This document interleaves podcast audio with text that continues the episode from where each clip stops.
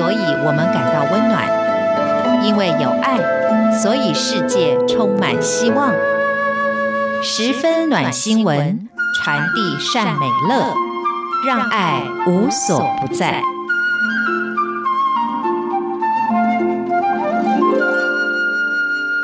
亲爱的听众朋友，大家好，我是刘冠佑，欢迎收听十分暖新闻。又到了跟您分享来自世界各地温暖人心新闻的时刻。先来为您报道的是来自南美洲阿根廷的一个消息。我想收音机前面很多听众朋友可能都还是学生，有时候还会心情不好，不想上学。但是呢，你可知道世界上很多可怜的孩子，他们想要上学都还没有办法去上课呢？像是在阿根廷，就有一些贫穷的孩子，他们很想上课，但是呢，却没有办法去上课。在当地，就有一个名字叫做昆特罗斯的十二岁男孩，他为了帮助这些小孩来上课，就创办了一所学校。不但自己担任校长，还担任老师。来上课的，除了有年轻的小孩子之外呢，还甚至包括成年人也来上课。这个男孩子呢，住在阿根廷的圣胡安省。他就是为了要帮助有学习困难或是想要读书却没有钱读书的孩子，在他的祖母的帮助之下，在祖母的家旁边设立了一所不收钱的学校，学习完全免费。昆特罗斯成立这个学校几个月以来，已经拥有三十多位学生了，其中大多数都比他年纪要小。甚至呢，还有幼稚园的小孩子。虽然说他的学校看起来不起眼，而且呢，比起一般的学校要小了许多，但是他实在太有心了，也感动了邻居，还有一些当地的善心人士。在所有人的帮助之下，这所学校的设施跟运作现在是越来越好了。现在这所学校里面，除了有学生上课用的桌子、椅子。黑板、置物柜，甚至还有小型的图书馆，还有可以提示上下课用的钟，以及一些简单的播音系统。他们还可以在上课之前播放阿根廷的国歌，这就跟阿根廷一般的学校一模一样了。昆特罗斯他自己其实也还是个学生。他每天在放学之后都要踩脚踏车踩四十多分钟到这所学校来教数学跟文法之类的课程，而且呢，昆特罗斯他非常有心，风雨无阻。有时候他的学生没有办法在正常的上课时间到他的学校，他甚至会在晚上来为这些学生来上课，以确保他的学生的学习进度不会落后。这个男孩子昆特罗斯的祖母说：“昆特罗斯自己在学校里面上课也从来不缺课，他真的很棒。昆特罗斯的教学也让他的学生赞誉有加。其实他的学生年龄层分布相当的广，从年纪很小的幼稚园小朋友，到最年长的有一位四十岁的学生。这位四十岁的学生在昆特罗斯的指导之下，已经学会写字了。”因为这位四十岁的学生，他之前是完全不识字的。现在随着媒体的报道，昆特罗斯的创举在阿根廷广为流传，也对当地的人们起了激励的作用。每个人听到这个故事，都觉得非常的感动，成为阿根廷整个国家一个善的循环。其实要让这个世界更美好，每一个人都可以办得到。像是我们接下来要介绍的这个消息，也是一个善的循环。相信很多朋友都听过所谓的食物银行，其实呢，就是把你用不到的食材捐出来，来帮助弱势的族群。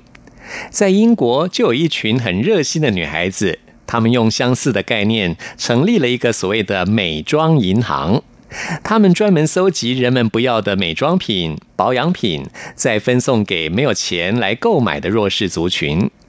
不仅如此，他们还有一间公司专门回收废弃的肥皂，经过再制作之后，成为新的肥皂，来改善世界上许多比较落后地方的卫生环境。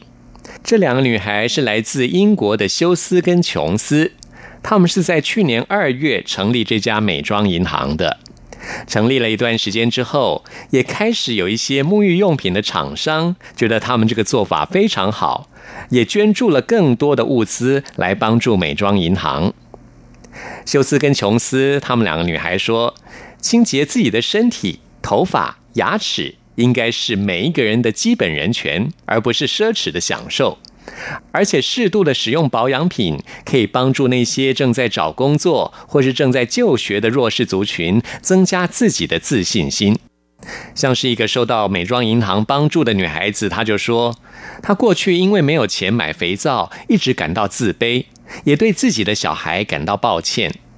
自从有了美妆银行的帮助，她自己跟孩子们终于可以保持基本的整齐跟干净，现在也终于比较有自信心了。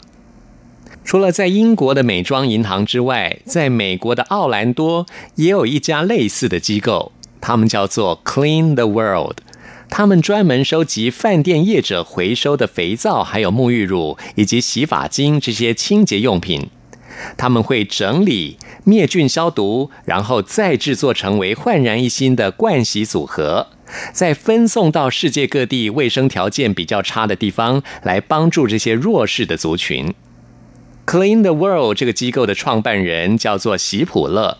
他曾经是一位电子商务技术公司的销售跟行销副总裁，经常要在世界各地出差。他发现，当他住宿的饭店给的肥皂经常没用几次，就会被丢到垃圾场去了。根据他的统计，全世界各地的旅馆丢掉的肥皂，每天累计起来多达五百万个呢。因此，他在二零零九年发起了这项废弃的肥皂回收计划，也找到了很多家知名的化妆品公司跟他一起来合作。到现在，Clean the World 这个机构在美国的奥兰多、还有拉斯维加斯，以及英国的伦敦、亚洲的香港，都设立有分支机构。他们会在这里来回收各地的废弃的肥皂，并且设立有厂房来制作，以及分发中心来处理这些新的肥皂，分发到世界各地。根据统计。他们到目前为止已经处理超过有九百零七万公斤的回收的肥皂，也生产超过了有四千六百万块新的肥皂。他们透过所谓的全球肥皂计划，把这些新的肥皂捐赠给全球有一百二十七个国家需要这些肥皂的弱势的族群。这些重生的小肥皂，不但可以帮助贫困弱势族群改善他们自己的卫生条件，更为世界各地的人们大幅降低传染疾病的机会。这些地方以前因为没有肥皂可以洗手洗澡，所以呢，经常会发生肠胃道的传染疾病或是寄生虫的传染疾病。现在有了这些肥皂之后，啊，这些发生率跟死亡率都大幅降低了，真的为世界带来非常大的福祉。其实我们每一个人都可以参与这个计划。你可以把你用不到的肥皂跟沐浴用品捐到这些机构，也欢迎大家上网去搜寻相关的讯息。这就是今天的十分暖新闻，谢谢您的收听，我们下次再会。